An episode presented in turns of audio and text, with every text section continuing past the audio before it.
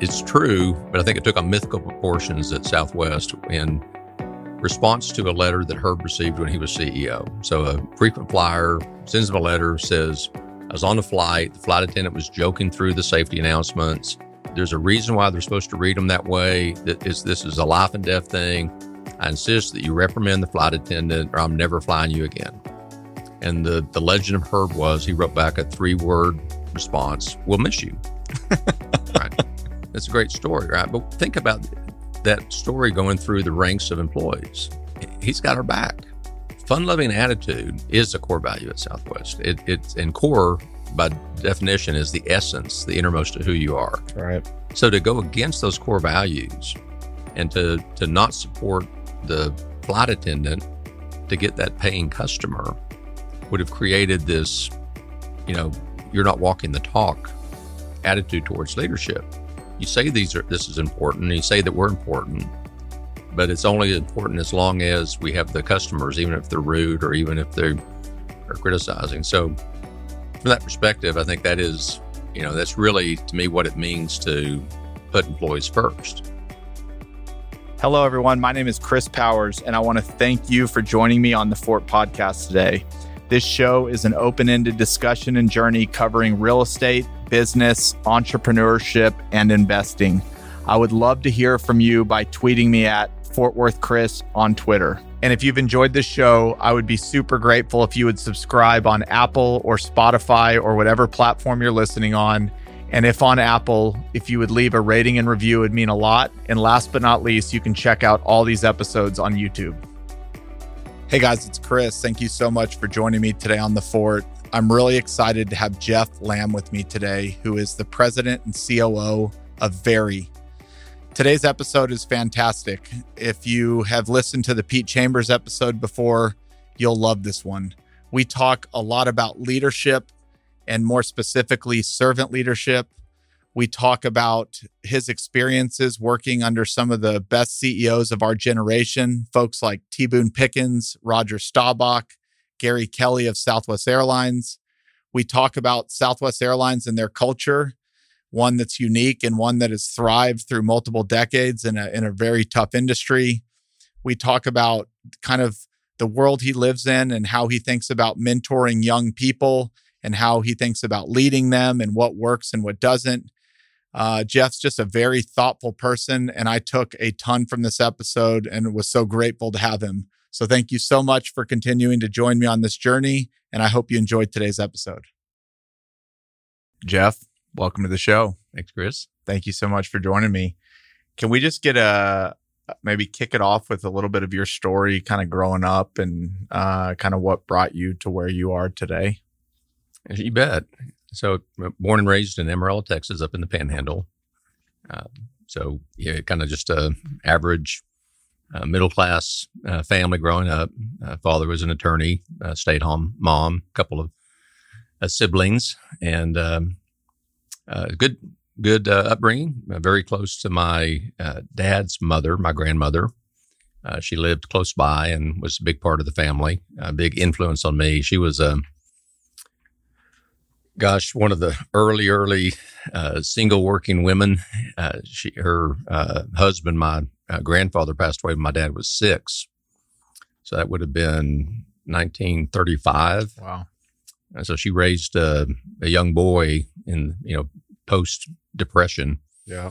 Uh, kind of on her own, and so she's a very strong woman, uh, very humble servant leader, and so um, met my wife in uh, high school. She didn't like me in high school. like, oh, y'all high school sweethearts? I'm like, no.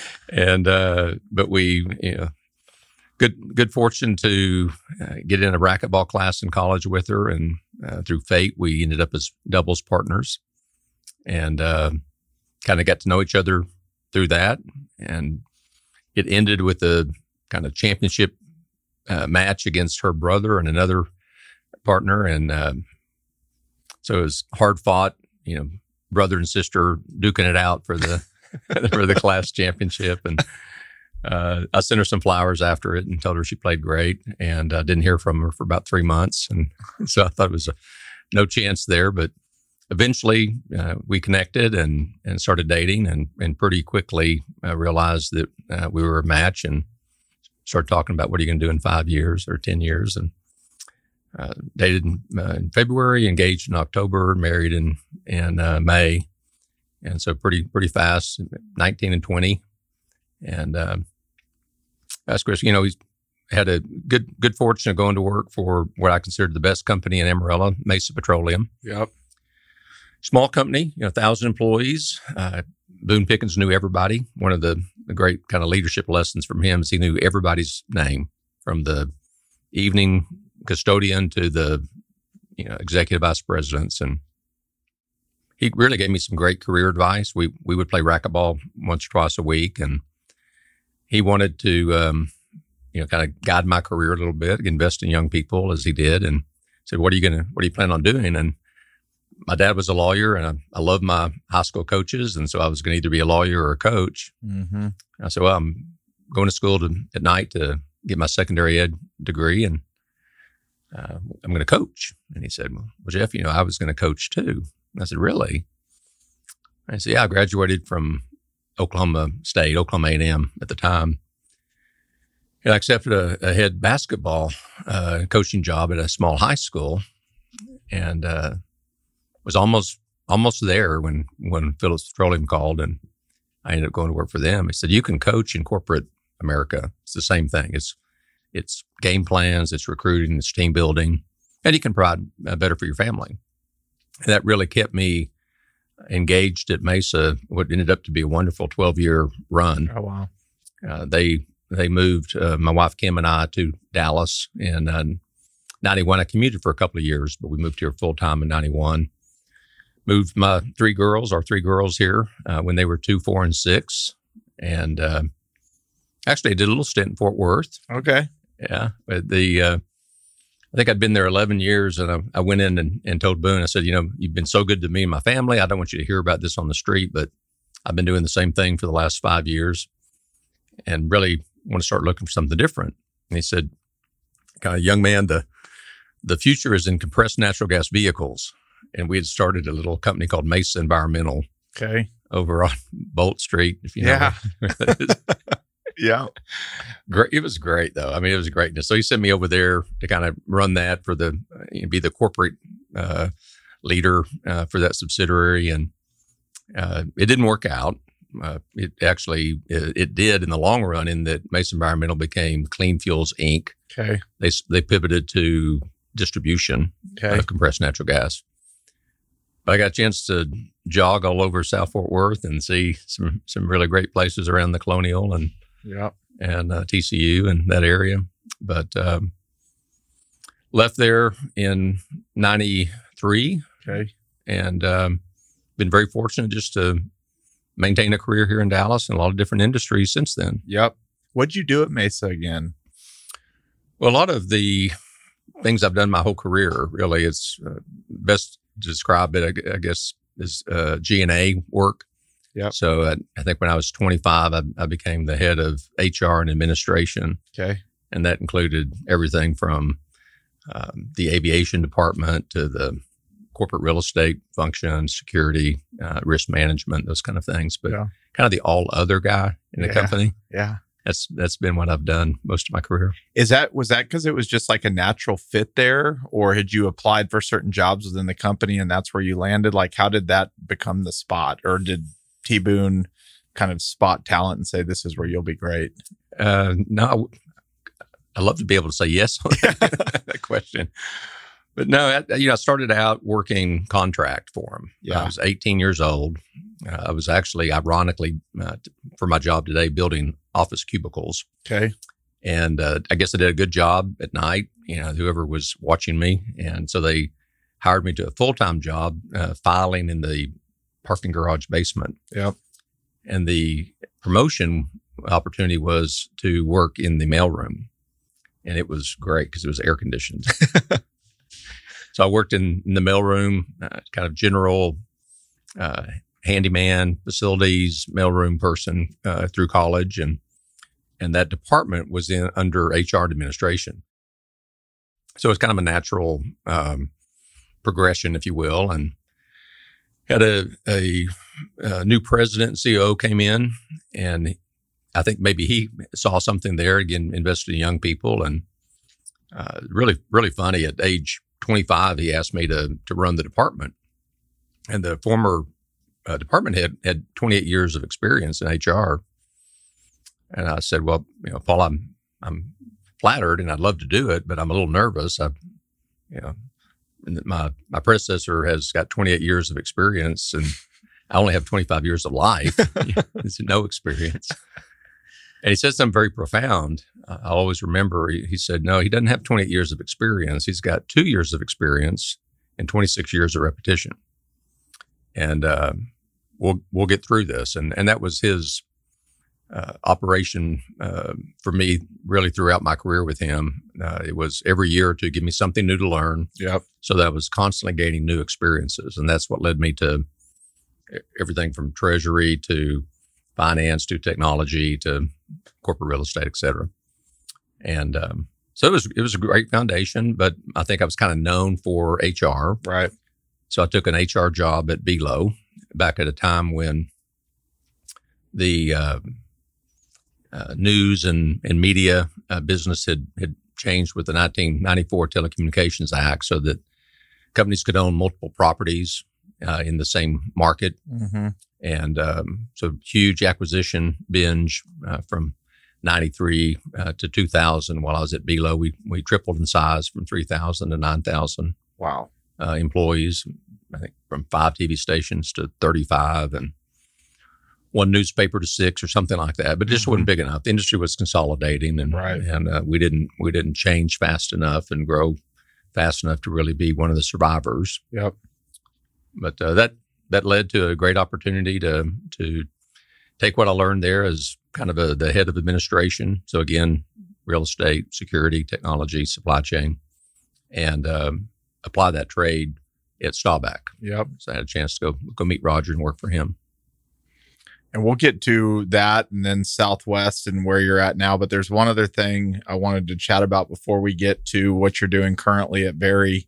But you kind of said servant leadership, um, which I know is a big part of of your world. It's how you know I met you actually because of Pete Chambers and, and his kind of way of thinking. What does that mean to you, and uh, how's it kind of been a big part of who you are and how you've you know worked in the business world?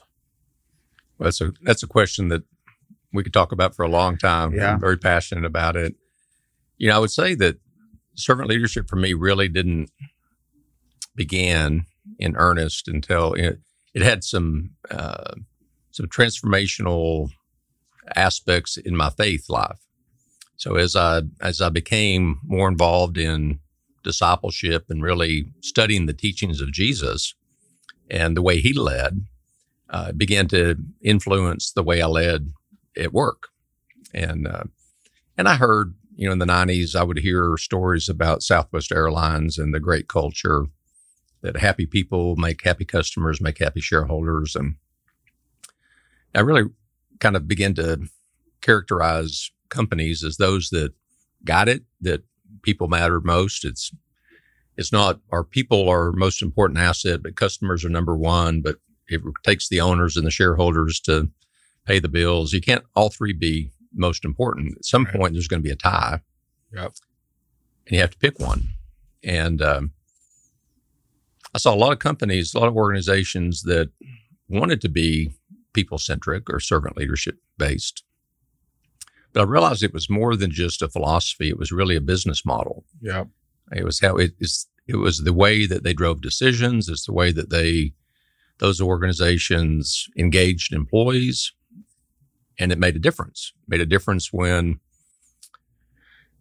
all organizations can, as Pat Lencioni would say, can be smart. They can have great strategy and technology and finances, but the the companies that really differentiate themselves are healthy, and that health comes from uh, believing in people and putting your people first. And so uh, I, I admit that when I went to Staubach in 2000, I really hadn't codified what servant leadership meant to me. Hearing Roger talk about Jeff, take care of your people and the financial results will follow. And seeing him you know, whip out a personal credit card when an employee had a tragedy, uh, seeing the way decisions were made, and and seeing the business results follow really inspired me to believe in that business model of servant leadership. Yes, it's the right thing to do. It's the right way to treat people, but it's also the right thing for an organization and for a company. And I had the good fortune, uh, how old would I've been then? Kind of pushing 40 now, uh, that to have a friend who offered up coaching. Mm-hmm. And, you know, you've heard this saying, if you're a lawyer, don't represent yourself. And if you're a doctor, don't treat yourself. Well, if you've been in HR most of your career, don't give yourself career advice. Right.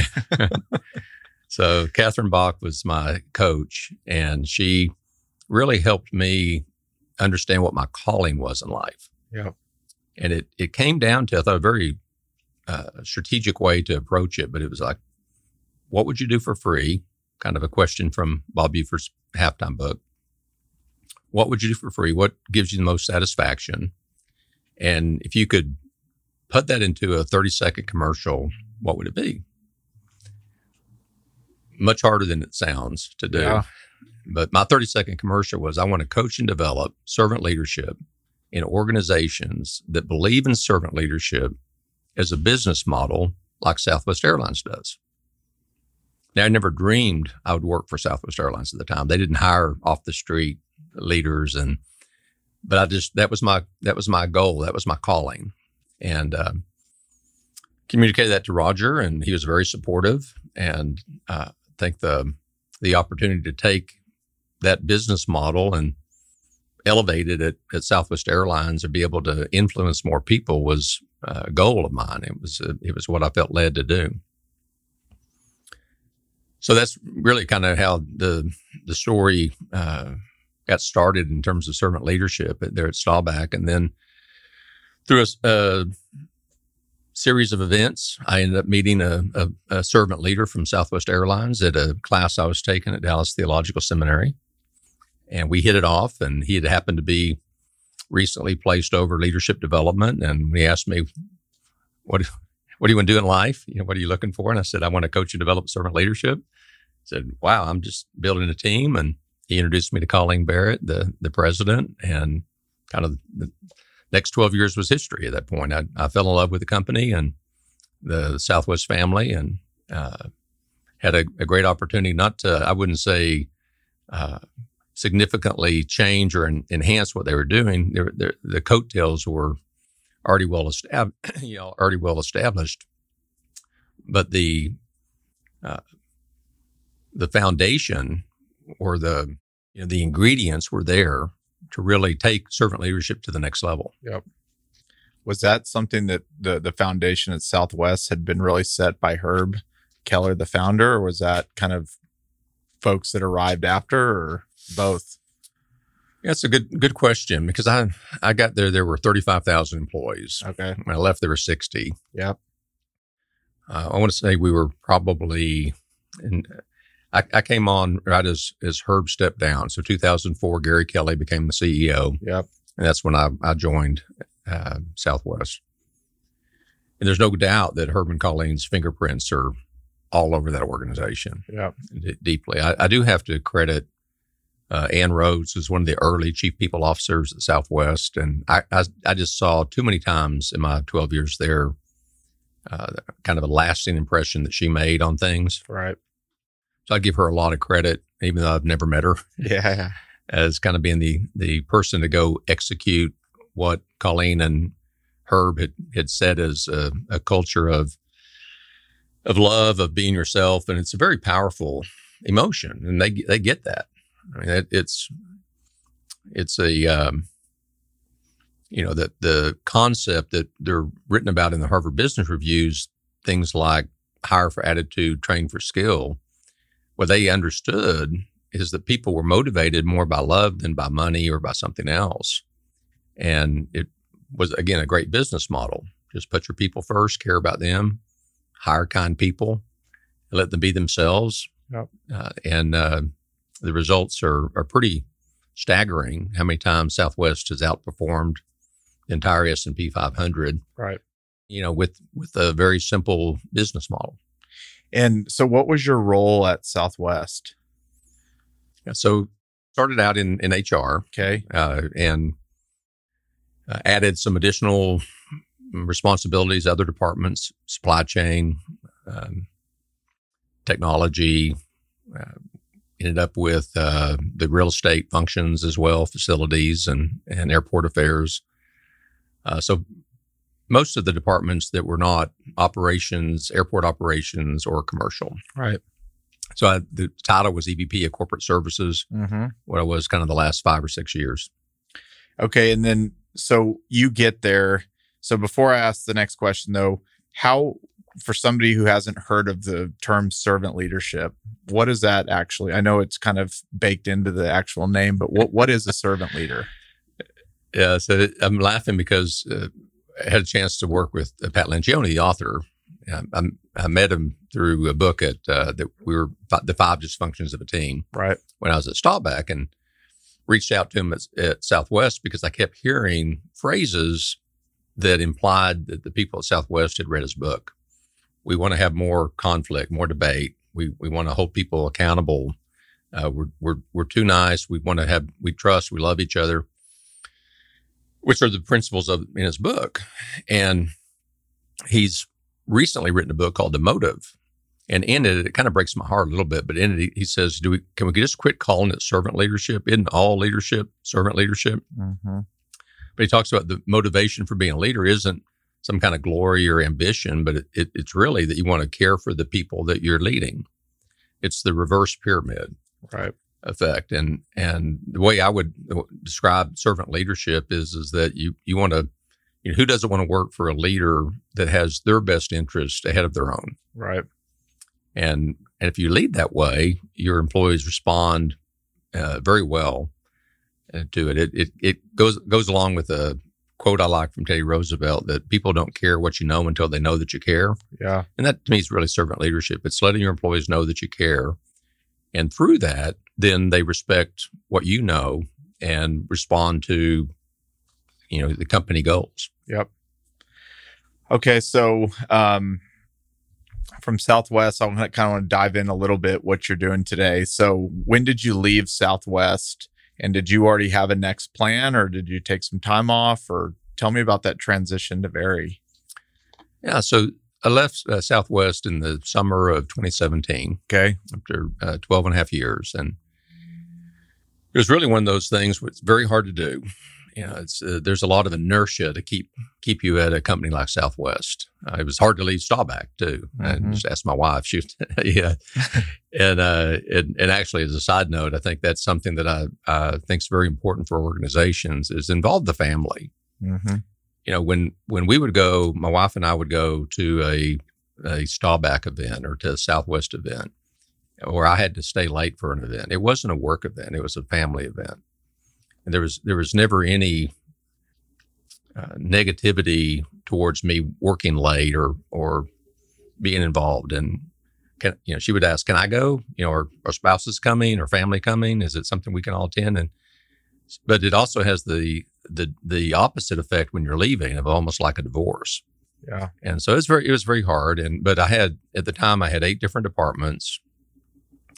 And there's a point for me which which my my I call it career anchor, but it's the job satisfier is challenge. And once you've taken on a number of uh, departments, if there's not other departments that make sense or other responsibilities for you to have, then you kind of end up going back in and micromanaging what you already have to be challenged. And, Right. and I had eight, you know, seven, eight very talented leaders. I think a number of them have been promoted uh, since I left. And I didn't want to be the blocker. You know, I, I was very invested in the talent development at Southwest, and and so there was an opportunity. I, I had met somebody that was uh, looking to hire a successor for a CEO. Uh, was- serving as uh, an advisory board member uh, for them, and it gave me a, a great, graceful exit at that time to go in and and learn this other business and see if it didn't work out to to run. But my plan, if you will, if I had a plan, it would be in my fourth quarter of life to really apply what I'd learned over my first 35 years to try to create the best of companies. Yep.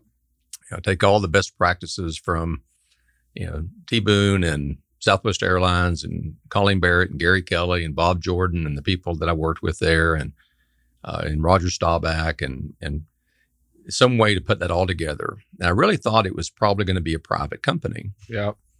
Uh, very few public companies can take that people centric approach. Uh, they're so driven by, you know, quarterly analyst calls and, and earnings per share.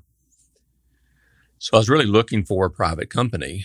Uh, the the place I left for didn't work out, Mm-hmm. uh, but pretty quickly I was introduced to Jason McCann, and uh, he was trying to build the best stuff.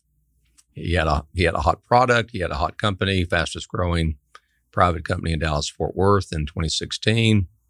Uh, he had just won Ernst and Young's Entrepreneur of the Year National Award, and he was going after it. He was gonna he was gonna try to have the everyday value of a Walmart and the culture of a Southwest Airlines, the great customer experience you might get with the Zappos, and but also go direct to the business like a Tesla Mm-hmm. and all the other furniture manufacturers out there uh, would go through dealers.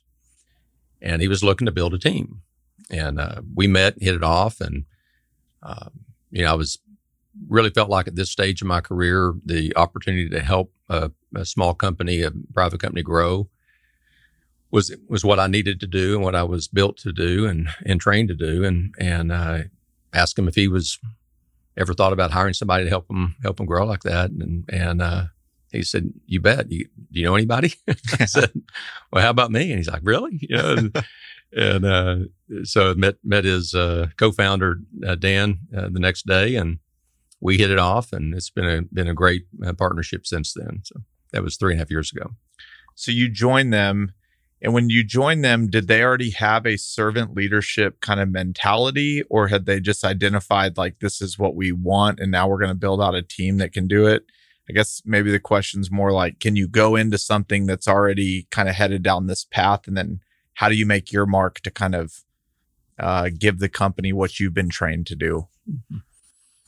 Yeah, thanks for that question, Chris, because I think it, it really is important that the leader at the top believes philosophically in putting their people first. Yep. And and you can you know you can see it in their actions.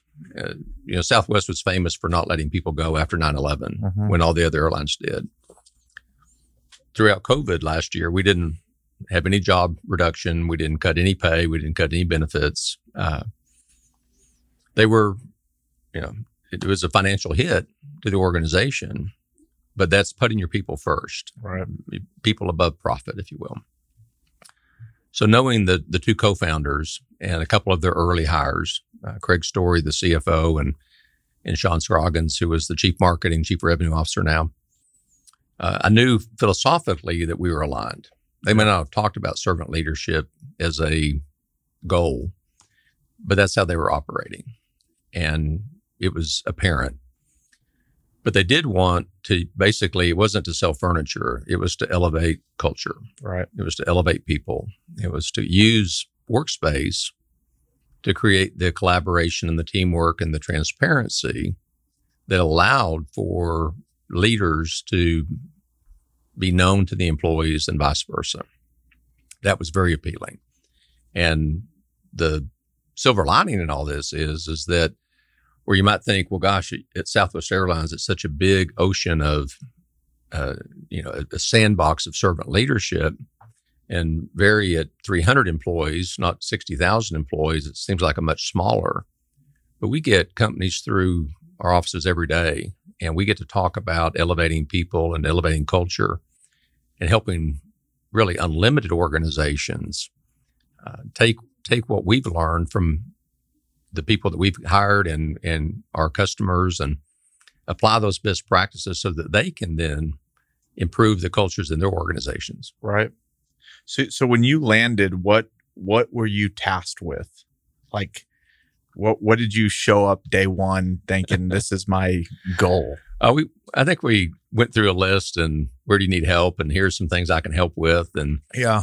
uh, it I couldn't even tell you what to pick up a responsibility for a few departments and and Yeah. uh, kind of be that chief operating officer that they hadn't had. But because you know, if you know a small organization, especially entrepreneurial, uh, it's it's a very matrix, very flat organization. Yep. And we work great as a team, and it's it really is what needs to be done. Yep. And so if there's a assignment, who's best equipped to lead it, to to work on it. And pretty quickly, uh, we ended up doing a proof of concept uh, building in Las Colinas, bought the Ozell's headquarters uh, there at 114 and Walnut Hill. As I've spent a lot of my time uh, really on renovating large campuses, uh, the VariSpace concept, uh, which for us is is really proving out to building owners and asset owners that there's a different way to renovate and build buildings to lease space without throwing a bunch of sheetrock and ceiling tiles in the landfill every three or five years. Right. And uh, and that's worked great, and that's helped us uh, really gain credibility with our, a key customer base of ours as we push into the workspace solutions business. What are what's workspace solutions? Just full office soup to nuts. That's right. Yeah. yeah. So so we've I think we're up to probably 2000 installations where we basically have gone in and outfitted an entire office. And that's generally for small and medium sized companies, uh, fast growing organizations uh, or building owners that are looking to create spec suites or flex suites uh, to move in ready uh, space. And yeah, so it started out as a desk on a desk, the the the, the converter, the, yeah, the VariDesk, and we grew from that to demountable walls, uh, electric standing desks, chairs, soft seating, sofas, uh, chairs, cafe tables, etc. So we have the full line of furniture. So we compete with the Steelcase, Herman Miller, uh, Hans of the world uh, for the office furniture business. And, okay, so the office has been a hot topic. Let's say the last eighteen months. Um, from from the insights that you see, if I was to say like, how this industry progressed going forward, and maybe how has COVID uh, changed both positively, maybe negative? Like, what what are we heading into? What are y'all thinking? uh, is the future of office from your perspective? It's a loaded question. it's a, I think it's a question that everybody's trying to figure out, mm-hmm. and I mm-hmm. don't think there's a, a known answer to that today. But the one one thing I do believe with all my heart is that flexibility was important before COVID. Yep. Flexibility is more important post COVID. Yep. And and we're seeing that in everything now just from a an office environment, a culture environment, you know, the the notion of, of flexibility in terms of your work life balance, uh, where you work from anywhere. I think that's true for everybody. I, I want work life balance. I want flexibility. Young people want flexibility. Right. Uh, that I don't think that necessarily was substantially accelerated during COVID. I think that's just that's just true. It's it's it's almost a ante to get in the game for employers today is you need to be flexible. But the the configuration within office buildings, the flexibility there has has been elevated significantly. So you might want to densify an office to reduce your cost. Well, do you need to spread people out? Well, what if we want to redensify? Yep that that ebb and flow of business, uh, just in terms of static business, has dra- drastically increased. But from a, a, company standpoint, if you're growing, you know you need the ability to add quickly, and that's you know we're in stock, and that's kind of a key differentiator for us as a company. So we don't we don't have to pay companies don't have to pay extra to get our product quick shipped in 12 weeks. Right. And that that flexibility to be able to move quickly, uh, add 15 workstations because we added a new team or we're adding a new office uh, is really, I think that's here to stay. I think successful companies need to be fast and mm-hmm. they need partners that can go alongside of them. So I think that's that's here to stay. Flexibility has certainly been uh, accelerated and and increased in importance in organizations. Uh, for me, though, I, I, I, go back to business is really a team sport. Mm-hmm. It's like the ultimate team sport. And you can do things on your own that help the team, but you really need to practice together and, the, and you play the games together. And, and that's what that's what meetings are. That's what collaboration is. And and so I think that that we'll see a, the pendulum swing back. Uh, I've been around long enough where I've had people departments work from home and come back and work from home and come back over the years, and there's no magic answer to it. But the I think the key is is that if if you believe you're better together, if you believe in teamwork, and your business needs that teamwork, then you've got to figure out ways to get people in person. Right. Uh, the other uh, piece of that is do, do, you want to build a family culture in your organization? And I, I don't know anybody that would think it's wise to build a family relationship and never see anybody. Right. You wouldn't you wouldn't do that. You wouldn't tell your family, "Hey, look, kids, we're only gonna we're only gonna Zoom from now on, and you can be a, you can be a daughter from anywhere, and you, yeah. I mean, you wouldn't do that. so the types of tenants that you are signing, these are anywhere from maybe a local business to a Fortune 500 company, all different sizes, or is it all across the board, or is it a specific kind of target market of tenant? No, we, we're not picky. Yeah. but it is interesting to see the the kind of quality of tenants that we've attracted at our two buildings here in Dallas Fort Worth. Yeah. And it's it's a small piece of our business. It's really not our focus. Our, yeah. It, it's it's a supplement to our our workspace solutions business. Right. But yeah, we've been very fortunate in that um, having move-in ready space is very high value for a large organization like a Verizon or a Microsoft that that needs space right now and they need it for two years or three years. And they don't want to go sign a 10 year deal and and have and spend all the time designing the space and picking out the furniture, and and we've we've created a class A hospitality uh, work workspace again, elevating the culture of the building. And so it is uh, attractive to those kind of organizations, but um, far and wide, the the the most uh, common tenant for VariSpace has been those headquarters companies, those those offices that are that have the they they want the, the headquarters to look like a VariSpace, but they're not big enough to have a building like ours. Right.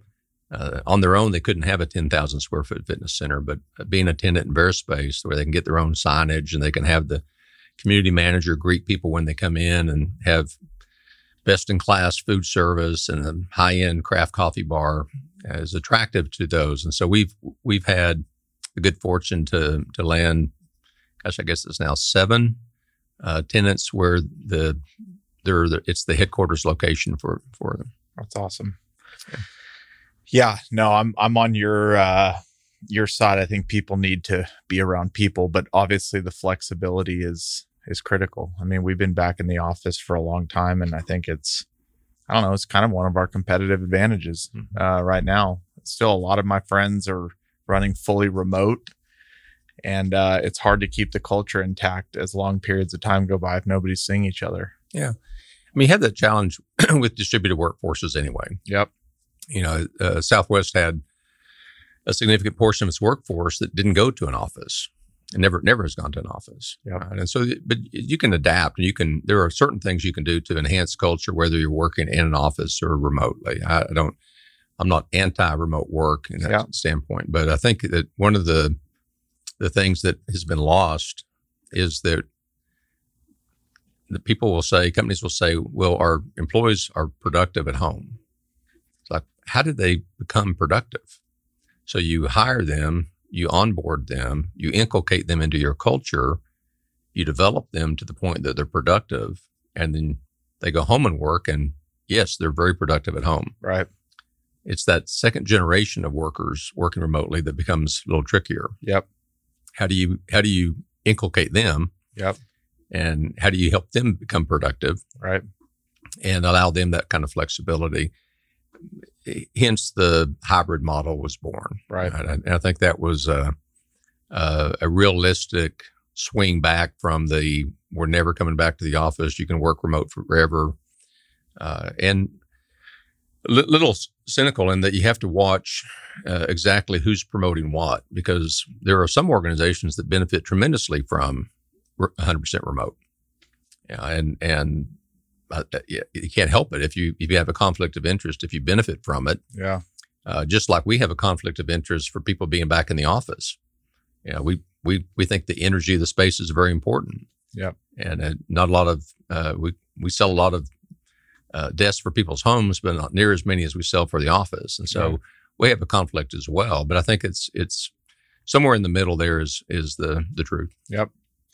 All right, you've had the opportunity to work for world class CEOs, um, kind of your whole career. Can we just talk a little bit about what maybe traits and characteristics have led to their success from your perspective? I know everybody's different, so maybe a little bit of insight, and then we can maybe go through a few of the specific people them, themselves. There are some there are some commonalities, and I, I think one of the things that would I would say would be common of successful leaders, and especially high profile CEOs, most of which were founders or entrepreneurs. They understood that clarity, focus, execution is, is going to win the day Right. and they they tended to have three things or five things or four things that were important and they focused on those they didn't try to focus on 300 uh, i like to say more more companies tended to dive indigestion than starvation Right. trying to do too much as opposed to too little and when you're when you're leading a large organization having that that clarity is super important Yeah. and just reinforcing that clarity over and over again. So, you know, I think, um, try to remember Boone's, uh, I think his, was, you know, come early, stay late, work hard, stay physically fit, and you don't have to cheat to win. Yeah. Those were his things. Right? When you get to um, uh, a Gary Kelly, he, he was about teamwork and communication. Right? And, and, uh, yeah, I can't, I can't remember Roger really had a he had a constitution that that had six or seven values, but they were basically operating principles, Right. and and that was that was the rule book for us, and we followed that. And so I think that was a you know to me that was a real key of seeing leaders. Um, you know, I, I would add that there are certain characteristics, uh, you might call them leadership attributes or competencies that successful leaders tend to have. Uh, Jim Collins, I'm not a huge fan. Jim Collins, he's probably, I don't know if he lis- is he a listener? He might be. I don't know. Well, there's a lot of Jim Collins out there. So, yeah. but uh, he did, I think he did get it right. He had some great research you know, from Stanford. He did get it right uh, when he was uh, doing a study on good to great and comparing the best to the second best, not to the pack. Yep. Yeah, it was a, a, a nuance in his book, and they were surprised to learn this notion of humility in the what they call the level five leader. Level four leaders fiercely competitive, but level five leaders were fiercely competitive and humble. Right. I think there that that humility really kind of stood out, and to me, and I, I actually I'll give you a little uh, uh, over the decades leadership uh, survey. So when when the when I was working for Boone in the '80s, survey was done. So what what makes a great leader? So they looked at everything, birth order, height, college, everything. And the only commonality they could find in what they considered at the time the best leaders was they all had a great vocabulary, which is interesting, right? Interesting. Yeah.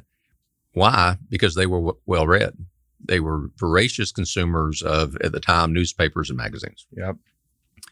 So you fast forward, you get you get Collins' work, level five leader, humility, all right, and then you go forward, and there was a there was a a, a similar uh, search for the, you know, the the um, top competency that a that a, a leader or CEO could have, and actually compared Herb Kelleher in the in this survey, and and they they found that learning curiosity was the number one thing they all had in common, and you realize they're all connected. Right. So I'm I'm reading because I'm interested because I don't know it all. I want to learn more. Yep. I'm humble because I don't think I know it all. Yep. I know I've got a lot to learn. I'm curious because I, I know there's uh, stuff out there that I don't know and I want to learn about it. I'm a I'm a lifelong learner. So that that emotional intelligence of I don't know everything. I'm I want to learn. I'm humble.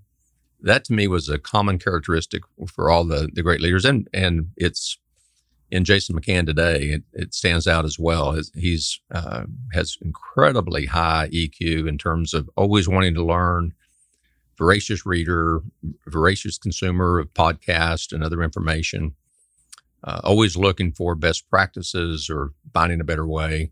So th- that characteristic, I think, is one that's been true throughout all the leaders I've worked for.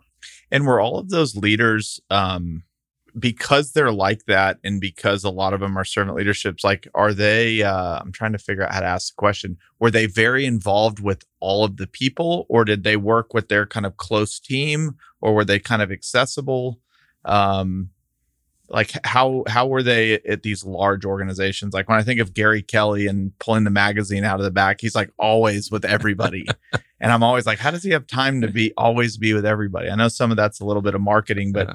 how were they with like these huge organizations? Yeah, we uh, great leaders make time, right? And I think somebody gave the equation, the simple equation that time equals love. So if you want to show love to your employees, you need to be available to them, and they do invest. Great leaders invest a tremendous amount of time with the people. Certain scale, you just can't, you just can't do it. Mm-hmm. You know, I, I probably had ten thousand employees at Southwest, and I wanted to know every one of them, and and I, I you just couldn't do that. Right. It was just too hard. But I think the what I what I'd say is is that the the team is critically important.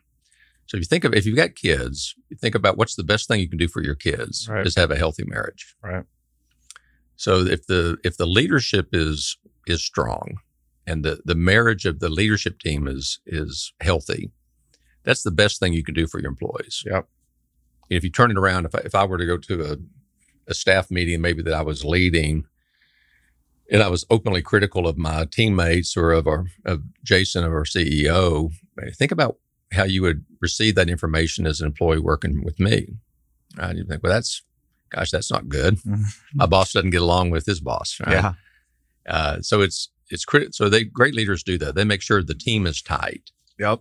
Um, but I read a book recently. Um, I don't know if I've shared this with you and when we met before, but it there's a statement in there that people follow availability more than they follow vision, and it's really resonated with me. It's just kind of disturbed me almost. I've been thinking about it so much. Go a little deeper in that. What does that mean? Well, it's great. It's great. I've been thinking about that. What does that mean? Yeah. And then people follow availability more than they follow vision. And I think what it means is is that you can have a great vision. Yep. But is that the reason why people will follow you as a leader? And I I have to go back over my career and think about um, times when people have followed me. Right. When, when I've I've rehired somebody that I used to work with, and I I recently over uh, my time at Vari, I reached back out to a great leader that I'd worked with in the 90s, Diane. She left a great job that paid more money to come to work for me and for Vari for, a, for kind of a new position that wasn't even super well defined. And I thought was it wasn't because I had some great vision in the 90s for leading the department. Right. It's because as her leader back then, I was available to her. I, I knew her and her husband Gene and the kids, and and I think that's what I think she followed because of that, not because of the vision. And I think that's that's true on that micro scale, but it's also true on the macro scale. That if if you are available to your teams, if, and throughout COVID, Jason was on weekly all hands calls, video, every employee in the company, almost daily emails. I think communicating. Uh, during 2008, 2009, during that that recession, Gary Kelly got on a plane and went to 100 locations, spend time in the break rooms with the frontline workers. They're available.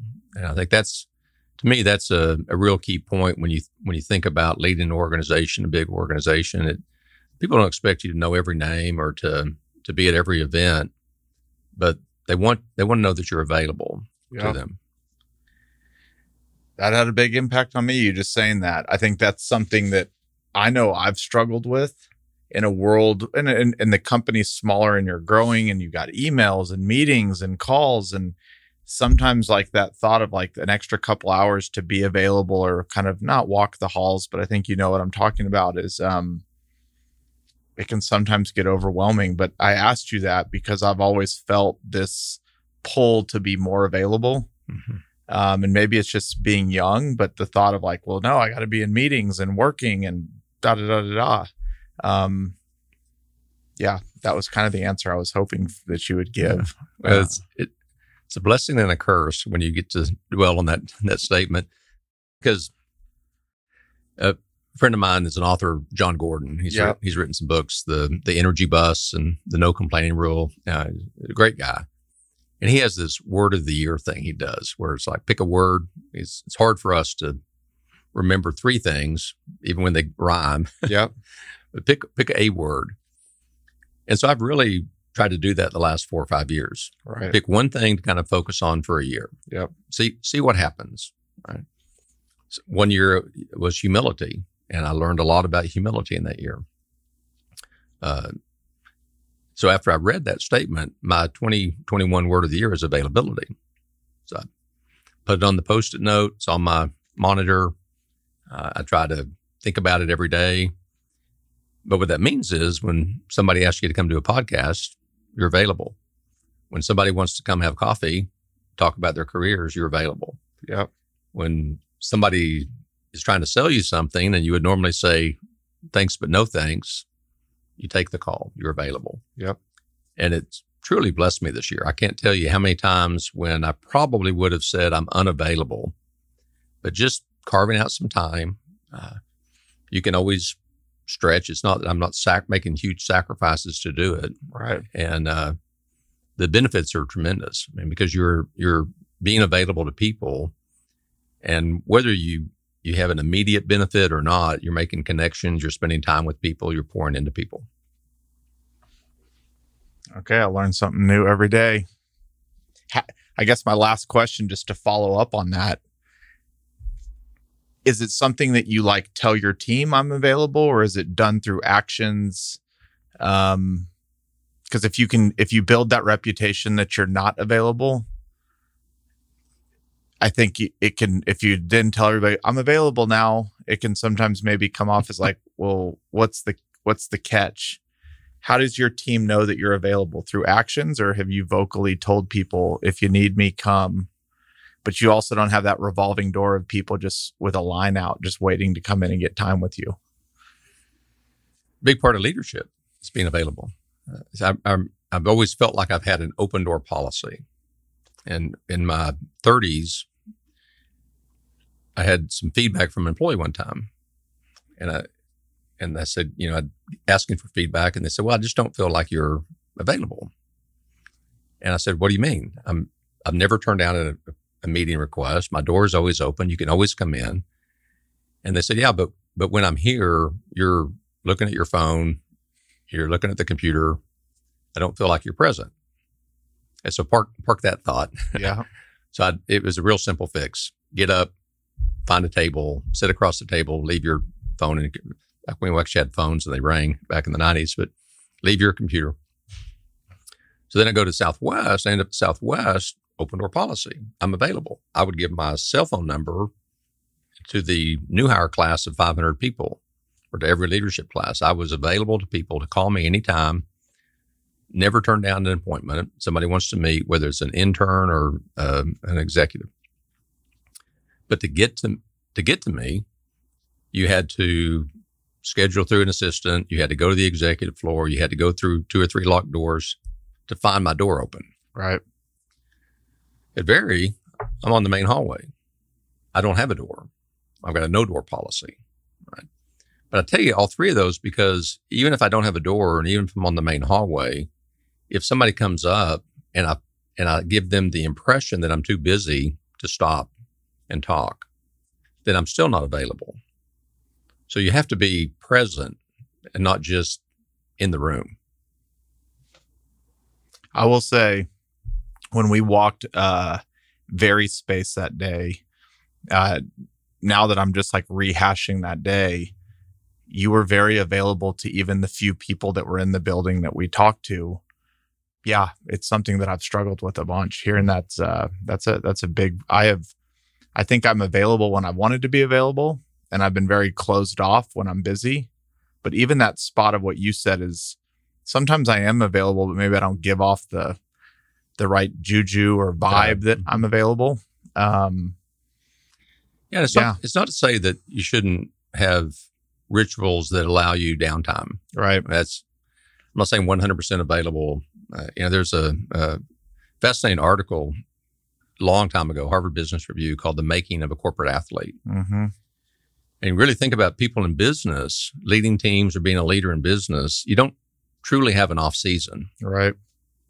Now, some people have gotten in in the ritual of taking off two or three, four weeks at a at a time. Right. Probably really good habit to get into if you can afford to do that. Yep. Not everybody can afford to do that, Yeah. or or wants to do it. My family just doesn't do long vacations. Yeah. So you, you absolutely need to have that quiet time, the, the focus time. Uh, so it's it's when you're when you're in the office, when you have office hours or whatever it is, that you take the time to spend with the person when they need it. when you and, and we've kind of talked about Southwest already, um, but if you were if just to maybe wrap up that conversation we were having earlier, what are your biggest takeaways from your time at Southwest? You don't think I've ever had that question before. I, I, I would say it's probably uh, similar to other departures at other organizations, and that it's the it's the people. You don't go back and and think about projects too much. It's you know how's so and so doing, and Right. and uh, you know the the moments of of fond memories are really the the the people that have been successful or achieved well or have reached their full potential, and that's when you've kind of been in, in my line of work uh, for so long. That's the ultimate goal is, is helping people reach their full potential. Right. And in a big organization like Southwest Airlines, there's a lot of room for people to grow and reach their full potential. Um, a little harder sometimes in smaller organizations. That's why I, I love the fact that we're growing because growth allows for opportunities for people to reach their full potential. Right. But there's that's you know, no question that that's the number one takeaway is that you know they they led with love and understood the the power of love and and it, you, you can look at at video clips from coaches after a Super Bowl win or World World Series championship and you just hear that word coming out of the player's mouth, the coach's mouth. We love each other. It's a great team. Love these guys. Love these ladies, you know. And that's what winning teams do is again, business is the ultimate team sport. Uh, you get a um, uh, get spend a lot of time with people, and and that's a, um, a you know has a big impact on you if you love each other. If you don't like each other, uh, then it's not going to be a very pleasant experience. And so I think that that was the uniqueness. They they you know Southwest harnessed the power of love. Yep. Is there a reason why people don't reach their I mean there's probably lots of reasons, but if it was why do generally speaking in companies people not reach their full potential? Bad leadership, No, you know, I think it's I think it's just there's not a there's not a lot of great resources to help guide people in their careers. You know, uh, people have been doing it kind of the same way forever. right? You know, if, if I have someone who's in quote in transition that wants to come talk, you know, they probably will send me their resume and say, keep your eyes and ears open. It's, it's kind of like that's the way they've been doing it for 40 years. You know, it's like what what drives your satisfaction? Right. If you can find something that drives your satisfaction, your performances are going to follow. It's Yeah. really hard to have, you know, high satisfaction and low, you know, low performance or vice versa. And they hadn't really thought about it. And when I talk about, well, what's the most important thing to driving your satisfaction? How important is your immediate leader? How important is are the values of the organization? It wasn't on their list. It was industry, company size, title, pay, commute, and that's all wrong. And and there's just not a good resource. I was I was talking to a recent MBA graduate the other day, and the counseling that he was getting from the school was all about how much money he could make and and the name brand of the companies, so that the school could tout starting salaries post MBA or X. And here are the lists of the companies that they've gone to work for. No correlation to happiness, satisfaction, which would ultimately drive performance. And if you're highly satisfied and performing great, your career is probably going to allow you the opportunity to reach your full potential. Right. All right. Um, kind of moving into maybe more just kind of your personal life and things that you're doing now in your your world but i know that kind of mentoring younger folks is kind of a big part of how you're going to spend the the later chapters in your life not that we're near the end there's still plenty of chapters to go hey, i heard the other day that 100's the new 60 yeah it's changing quick. Somebody told me the other day that my generation, I might live to be like 150 years old. And it's like, wow. It's the hundreds, the new 60. I'm like 20% through my life then. um, Johnny's like 10% through his life. No, I'm kidding.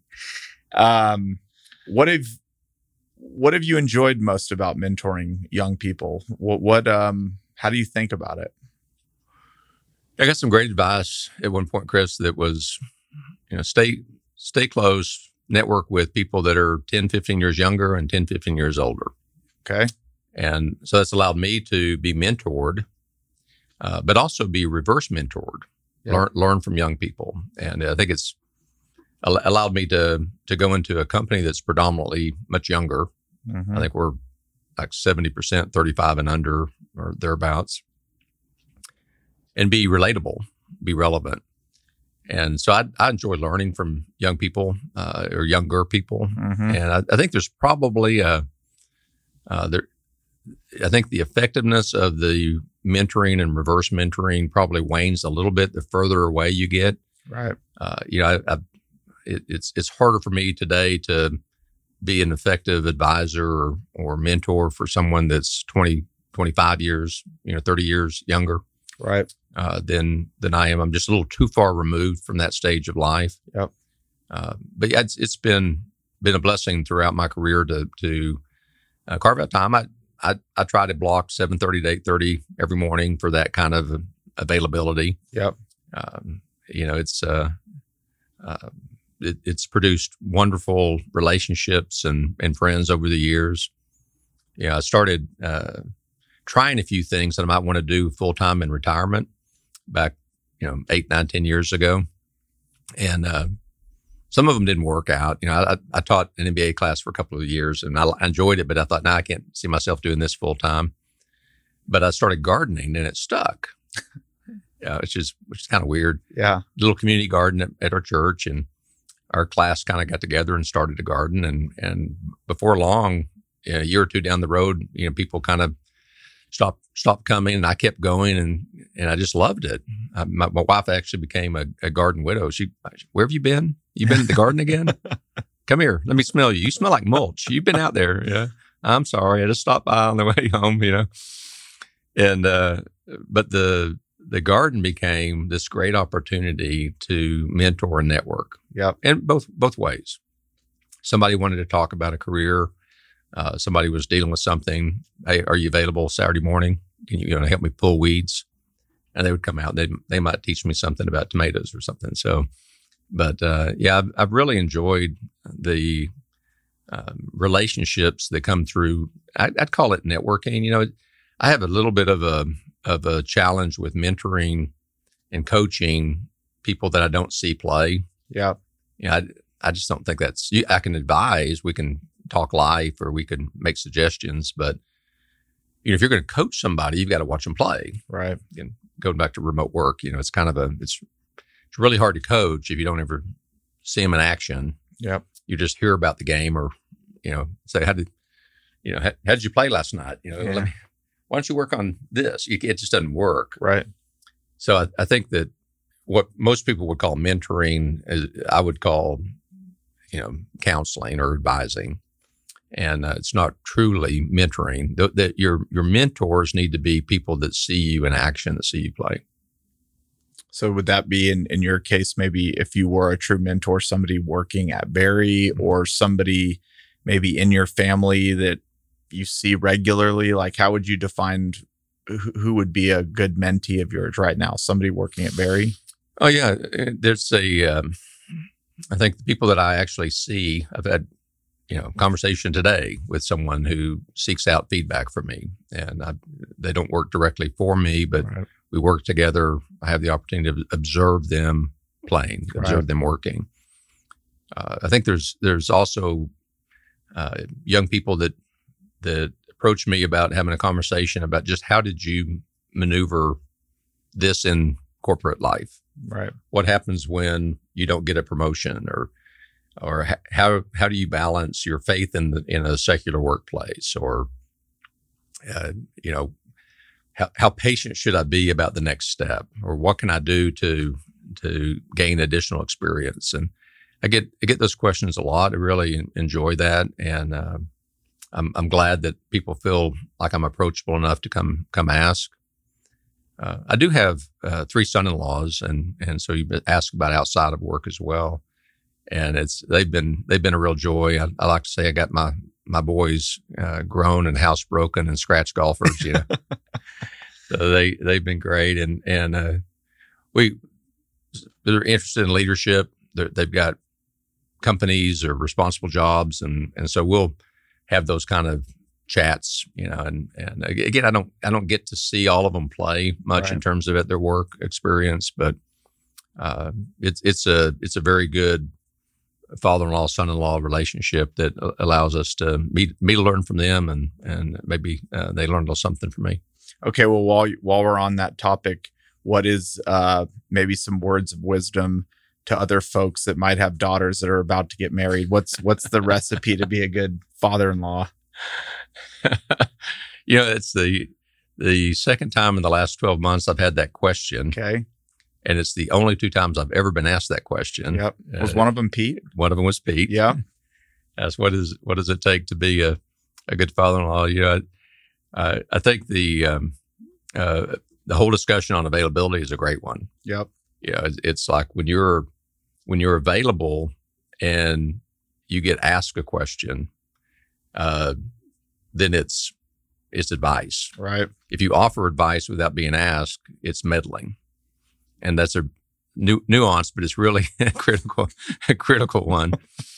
Uh, yeah, I think just being humble. You know, I think I actually apologized to my first my first uh, son-in-law for uh, uh, you know after he saw this you know the second and the third one get welcomed into the family. I'm sure he was thinking, well, hey, you know, well, why did you treat me the way you did? and I was like, well, I didn't know. It's the first time I've ever had a son-in-law, and, and uh, so you just humble enough to to uh, to know that you don't. It's a new role, uh, so uh, you know, just love. Uh, don't don't judge. You know, it's, I don't know if it's it's true because I've only had we've only had um, uh, daughters, but it's hard to think that anybody's good enough to marry your son or daughter. Right. Uh, and so the the concept of loving but not judging, I think is is uh, has helped me a lot just to stay grounded in what's really important. Yep. Well, this is a selfish question. I have two daughters, four and two. You have three daughters that have all gone on to be married. Can you just speak to like raising them and things that worked and things that you learned along the way? And the the the question is, you know, what can I do uh, to have a raise good kids. Yeah. Of course, I don't. I don't know that it really is applicable today. It, it when I was raising mine in the in the 80s, mm-hmm. workaholism was a thing, and you know, I, I bought into the myth that it's not the the quantity of time that you spend; it's the quality of time, and that sounds good. And it? It's you know, I, and I get it. You don't if you go home and you sit in La-Z-Boy and watch TV, it's not even though you're at home, you're not, it's not really quality time. Right. So I, so I understand the concept, but as any parent I think would tell you today that the, those quality moments come out of the quantity time. And for me, it was a slap in the face uh, when my middle daughter Lauren was uh, in kindergarten, and I was I was working. All I knew, and Boone was an incredible hard worker. So I was at Mesa long, you know, 50 hour, 60 hour weeks were, were commonplace. Uh, I was actually in Fort Worth uh, at the time. So long, long commute for me, about 45 minute commute. And she was having donuts for dad's day in kindergarten, studying the letter D. I was like, I don't have time for this. You know, I, it's going to put me behind traffic and, but all the other dads are going to be there. And so I really need to go and maybe it'll be fast. And, and I go in and, uh, Lauren's kindergarten class, the teacher had given all the students a sheet of paper where she had written, see my dad and had a blank, left it for them to fill in the blank and draw a picture. And I'm walking past dads and daughters that you know see my dad play with me, see my dad play catch, play with the dog, you know, do do fun stuff. And I get to my daughter's picture and it's see my dad work as me behind a desk with a couple of bookcases. And as they say, you know, through the mouths of babes, the mm-hmm. truth. And I said, Well, Lauren, you you know, you see me do other things. And no, Daddy, all all I see you do is work. And so that that to me was the mistake, the you know, the the lesson learned, and I I knew that I needed to find a job that allowed for me to actually plan and take a vacation, to be home more than I was, and and I was very grateful for that uh, that lesson. Um, wish I'd had it much earlier. Yeah, but that's what I, I, would say. You know, it's just the quantity time. Uh, you know, it's through those uh, the, those you know getting to the soccer field an hour early, or the carpool, or the family vacations that the the uh, quality moments come. Did you have to be intentional about blocking off time to be home or leaving early or planning that trip? Or you know you just kind of bought into the system and you just found yourself being there? Did you have to kind of put it on your calendar? Yeah i think you know it's it's one of those things that over over time you can work to be more in control of your situation. So right. the the more fiscally responsible you are, the, the you have the ability to take jobs that allow you to spend more time at home. Early on, I just I really feel like like parents today, in order to get the quantity time, uh, they they have to be incredibly intentional about date night with the spouse and and uh, you know no no phone after eight o'clock or put the kids to bed and read for an hour and it actually just kind of comes out of their day. So it's probably less sleep. Yeah. Uh, but then if you if you're intentional about trying to create more and more of that that capacity, then over time you can you can influence it through the choices you make. You know, I think there was one point when I was working downtown, and the the Staubach opportunity was in Addison, and it was much closer to all the soccer fields that we were routinely going to. I couldn't make a six o'clock game uh, if I'd been still working downtown. But mm-hmm. by moving north and getting closer, you know, and that's that's a, a, privilege that I had at that point in my career, being able to take a job that allowed me to do that. All right, you said earlier, you said um, in order to raise good kids, yeah, have the best thing you could do is have a good marriage. Uh, young younger folks that have young kids and they're working hard and they're trying to build their career. Um, do you have any kind of words of wisdom on how to keep a, a good marriage, um, especially in those early years with kids and, and everything else? You know, very fortunate. We, we Kim and I've been married 38 years. Yep. And we got married young. And we, of course, we didn't think we were young at the time. It's like, what? We're almost 20. Yeah. so, and, uh, and so we, I think a lot of it was luck. I think a lot of it was, uh, you know, good good parental influence, especially with my father-in-law, and and uh, kind of help gently guide our early marriage and and uh, and uh, you know strong relationship within the church and as well as was I think is critical to um, uh, to that. But it's interesting because my wife asked a similar question um, a few years ago about the the younger you. What advice would you give the younger you? And for me, the thing that came was having a, a, a group of men uh, that I became very close to. Kind of, we called it an accountability group, but it's really just a small group. And we meet every Tuesday morning at 6 a.m. We have for 25 plus years. Wow. And um, I said I would have started that earlier. And, and my wife said, "We, you were 32 or something." I'm like, "Yeah, but I was already married, had three kids. You know, it, it would have been great to have had that pre kids or even pre marriage uh, to have that that group. But yeah, we we we met this morning, and and uh, uh, it's you know having people that you know I think the cliche is doing life with and whatever, but it's just that really knows you. I think for men, it's it's much harder than for women. Right. You know, I I, I think we probably spent the first year or two talking about football and the weather, and uh, before we really got into meaningful topics, um, we stayed focused on books because that kind of helped us uh, be disciplined. Whereas, you know, for a lot of the, women I know, my wife included, I think she could she can have a very deep discussion with the person checking her out at the grocery store, Mm-hmm. you know, that she just met. So it's, uh, I think for men in particular, which is what I would speak to, is that you know if you can have other men in your life uh, that that really truly knows you and there's some level of accountability, that that's to me a real key in in terms of, of a long successful marriage. Yep all right, final four.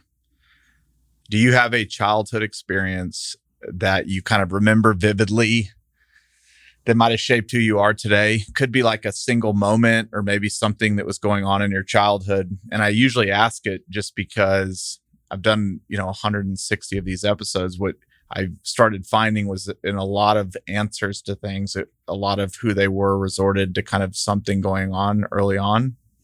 So is there anything that kind of comes to mind early in life? I've never had that question asked, so it's, it's something I, I need to think about. But off the top of my head, there are a couple of things that I remember surprising me, uh, and even just now, as you asked the question, that they, they came to mind, and and I, I think uh, one of them is just being acknowledged as a leader. I never viewed myself as a leader. I didn't, uh, you know, who, who knows that in the fifth grade or the ninth grade what that means. Right? It's like leader, and having an adult call me out as a leader, being someone that was of influence to to my peers, my classmates. Uh, you know, I, I, don't, I didn't think of myself that way, and I'm, I'm, not sure what kind of influence that had on me. But for whatever reason, I, I've embraced that and just said, okay, I'm maybe people naturally are are drawn to following me, and what is it that makes a good leader? And so that's really been my my life's work has been trying to sharpen my skills of, of leadership. Right. So I think that would be one. I think the other one uh, is just a, a in, ingrained early a, a work ethic. Yeah, I heard somebody say one time that that hard work doesn't guarantee success, but they've never met a successful person that didn't work hard. And I I would agree with that. I think that you know I, I'm average student, average school, uh, you know, and and to whatever uh, success I've had in a career, I think a whole lot of it is I can attribute to working hard. Right. Yeah, I used to, I used to joke, you know, the, you, you get so, a certain point in your career, you get a lot of vacation, a lot of PTO. And I mentioned earlier, we don't we don't take a lot of vacation. Right. It's not that we don't like it; it's just that we're busy and kids, and we'll we'll, we'll take a week uh, or so every summer, and that seems to to be great.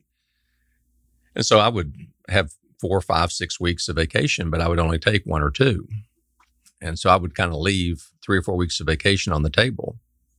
And I got to thinking about it over the years. I thought, you know, I'm I'm working an extra month more than a lot of my peers are working. Right. I'm not very fast, but I, if I can't outrun somebody in you know with an extra month, uh, then I'm re- I really am slow. Yeah. Right? And I think that's really been uh, key for me is, is that you know that if you work hard, uh, you can really overcome a lot. Is there something that you believe in that a lot of people around you don't believe in? That wasn't on the list. Yeah, it was. we can go to the next I one. didn't read, didn't read that, Johnny. Is there something I believe in that others don't? Yeah, that just maybe not necessarily your peers, but that the world doesn't believe in that you believe in. Well, I, mean, I, th- I don't know what the percentage is, but I, I would say probably 95% of organizations, when it really comes down to it, are you going to, are you going to back your employee or are you going to tell the employee to, to suck it up? We need that customer. We need the revenue. Yep. I, I mean, I, I think it's, it's more popular today because of some of the success of some of the companies we've talked about. Right. But, but I think that's that's what I've seen is that there's very few organizations that are going to say, you know what, we're going to take a financial hit. Yeah. We're not we're not terminating employees. And when you don't terminate anybody, um, and uh, the answer is obviously people are more drawn, but it, it just creates a lot less fear in the organization, much more belief in the leadership, and much more like belonging. Like, How do you kind of define what not letting anybody go means? Yeah, it, it, it's interesting because I thought it would have um, created a, a tremendous amount of loyalty. Well, if you've if you can leave and get find another job easily in two weeks, then that fear of long term unemployment or not having a paycheck or losing your benefits isn't out there. So there's a there's kind of a generation that has been had pretty good employment their entire careers, Right. and so I don't know that that necessarily that one example would do it. I, I'll give you a, a, a better example. Okay. Kind of it's it's true, but I think it took on mythical proportions at Southwest in response to a letter that Herb received when he was CEO. So a, a frequent flyer sends him a letter, says, I was on a flight. The flight attendant was joking through the safety announcements that there there's a reason why they're supposed to read them that way. That is this is a life and death thing. I insist that you reprimand the flight attendant or I'm never flying you again. And the the legend of Herb was he wrote back a three word response, We'll miss you. right. That's a great that's a great story, right? But think about that story going through the ranks of employees. He's got our back. Yeah. You know, fun loving attitude was a core value at Southwest. Is a core value at Southwest. It, it's and core by definition is the essence, the innermost of who you are. Right. So to go against those core values and to to not support the flight attendant to get that paying customer would have would have created this, you know, you're not walking the talk attitude towards leadership. You say these are this is important, you say that we're important, but it's only important as long as we have the customers, even if they're rude or even if they are criticizing. So, so from that that perspective, I think that is, you know, that's really to me what it means to put employees first. Yep. When when there's a tie, when there's a tie between a, a customer and the employee, you know, you've got a you've got a customer that's rude, that's that's yelling, that's cussing out an employee, and you you ask them to stop, to please not do that, and they continue to do it. What do you do? Do you actually fire the customer? Because I've had to do that in the past, and the, I'm, the the impact that that will have on employee morale and employee engagement is phenomenal. I'm I'm just learning as we go. I'm, some of this is for me. It's for the audience, but it's for me too. um, do you have a morning routine? I, I do. Uh, you know, it depends on the the day of the week, Mm-hmm. uh, but I do have a morning routine. I, I'm a pretty routine person, Okay. uh, very streaky. So, same barber for 30 years. Every other Thursday morning, 6:45 a.m. as an example. I love it. Yeah, my men's group 6 a.m. every Tuesday. Yep. Right, and so there's some things that I, that I do. My wife's a, a early bird. She gets up at 4:45, 5 o'clock, and so we have kind of a you know that uh, coffee time early on in the mornings. And but yeah, it's, for me the the um, the 8:30, 9 o'clock start, I, I get a good couple of hours in the morning. And again, uh, most mornings I've got something. I've got a seven o'clock, seven fifteen breakfast or coffee or chat. And that's my that's kind of my time that that I can commit to my calendar. That's not taken away from the company, if you will, and Right. allows me to to get in and get have have that uh, be, be available to whoever wants to meet early and and uh, also get some things done before the day starts. I feel like I'm going to be going around for the next few weeks telling everybody like I'm available. That's that. I, I love it. Yeah. Um, all right. What is uh, the best advice you've been given? You've worked for again phenomenal leaders. You've put a, uh, a lifetime into becoming a better leader. Uh, for those that are kind of younger coming up, what what advice would you give them on becoming a good leader? Yeah, you know, I think the I, I was trying to put those thoughts together for for a different purpose the, the other day, and um, I'd read some somewhere where we're really not a, a product of one mentor; that we're really a, a compilation of of things that we've gotten from a lot of different people, and that certainly is true for me. I think I've learned different pieces of advice or taken pieces of advice from lots and lots of different people.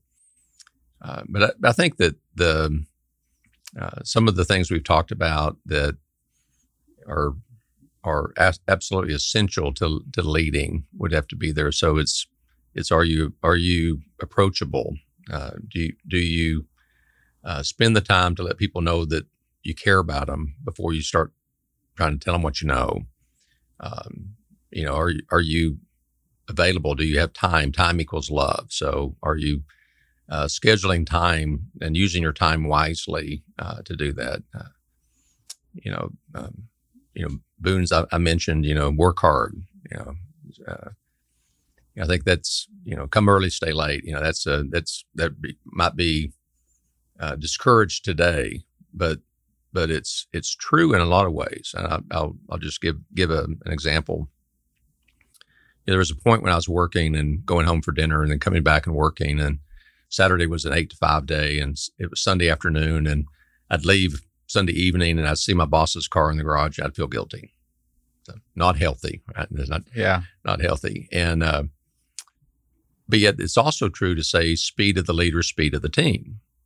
So if you want to lead by example and you want to work hard and you, you would like for your employees to work hard, uh, then you have to also show that you're not bailing out at 449 every day and you're, you're putting in a full day's work, full day's pay. So how do you balance those two things? Right. And I think it, it's, it's one of those that, that is, uh, you know the the art part of leadership and not the science. And so what I would do is I would purposely walk walk through the office with briefcase in hand at five o'clock on days, and let people see me know going home at five o'clock. It's fine to go home at five o'clock. Uh, there are certainly times when I would need to stay late or stay all night, and, and uh, you know, depending on the on what was going on. Um, and so that it wasn't like I needed to show that I was working hard. That people right. saw that, and and and the the internal service level agreement is super important. You know, people would say, "Oh, I know you're," you know, because of your title or whatever. I know you're busy. I know you're busy, and and I I soon realized that some some employees didn't expect to even get a response to an email or a phone call or a meeting request, and it it blew me away. It's like, you're you're giving leaders a pass. I mean, we would never, in any organization I've worked for, would ever say that it was acceptable to not return a customer's call within a reasonable time period, 24 right. hours, whatever, or an email. But yet we're treating our internal customers, our employees that way. Right. So I think again, part of the part of it is is that being responsive to your employees. And so when they send you an email, you know, you respond to it. You respond to it timely. If you're late, you say, I'm sorry, I'm late. I, you know, I've had to give this some thought. Or you respond to it and say, I'll get back to you. Right. Know, I'm, I do not have a chance right now to, to review this. So those would be some of the things that I think I've learned and picked up from the different leaders. Jeff, thanks a lot for taking time today. This was awesome. Yeah. Well, thank you for having me. It was a lot of fun. I really appreciate it. Yeah. It's great to see you. Thank you. Thank you.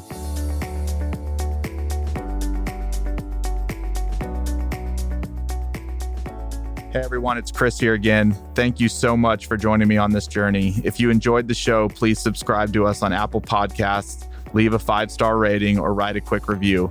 Thanks again, and I'll see you on the next episode. Chris Powers is the founder and CEO of Fort Capital LP. All opinions from Chris and guests of the Fort podcast are solely their own and do not reflect the opinions of Fort Capital LP. This podcast is for informational purposes only and should not be relied upon for real estate or investment decisions. The Fort with Chris Powers is produced by Straight Up Podcasts.